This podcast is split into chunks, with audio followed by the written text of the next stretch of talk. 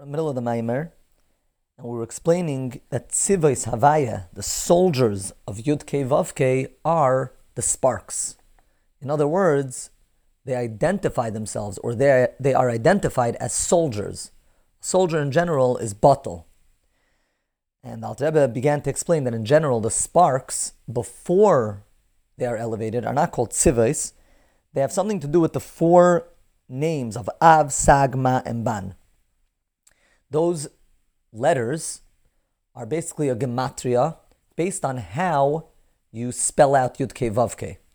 Based on how you spell out Yud Ke with alefs or with heis or without, they're going to add up to different gematrias, which basically means that Yud Ke, which is pure godliness, can then be spelled out, in other words, expressed and manifest in different ways, and that different types of godliness defined and described have to do with the nitzitzis. In other words, the nitzitzis are limited, defined, and have an identity other than being soldiers, as we're going to see. Alter is going to explain. When a person contemplates on the greatness of Hashem and they understand it, so then they feel themselves but when the person loses themselves in what they are thinking, they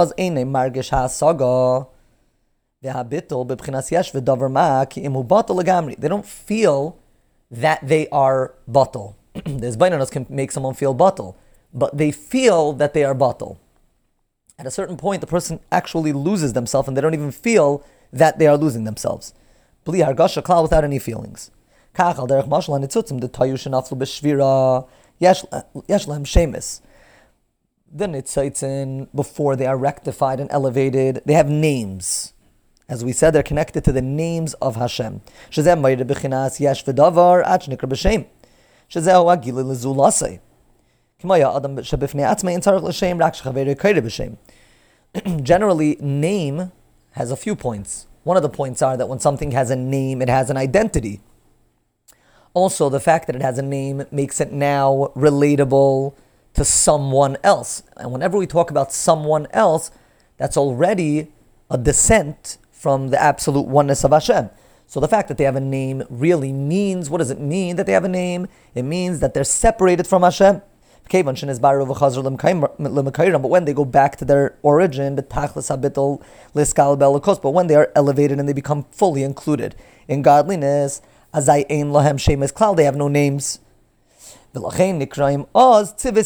That's why they then become called the troops, the soldiers of Avaya. Shem tfeilim v'smuchim v'nechlalim. B'shem Avaya, they just become a part of Avaya. In other words, that's different than saying Havaya tzva'is. Havaya tzva'is means tzva'is is the name of Hashem. It's the way Hashem is a part of creation.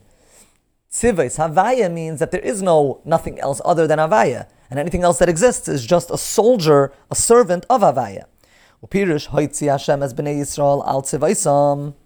Now, what does it mean that Hashem takes out the Yidden on top of their tzivaisam? What does it mean al tzivaisam? On top of it sounds like.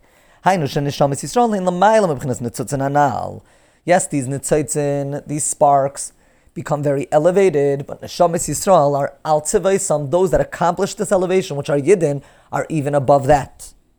Maybe this has to do also with what it said earlier about Chana, that how does she accomplish Havaya Tzva'is? She accomplishes it through Vatispalel al Hashem. She reaches and taps into a place that's above Yud Ke Vav Ke. Maybe it's the same idea. A good Shabbos.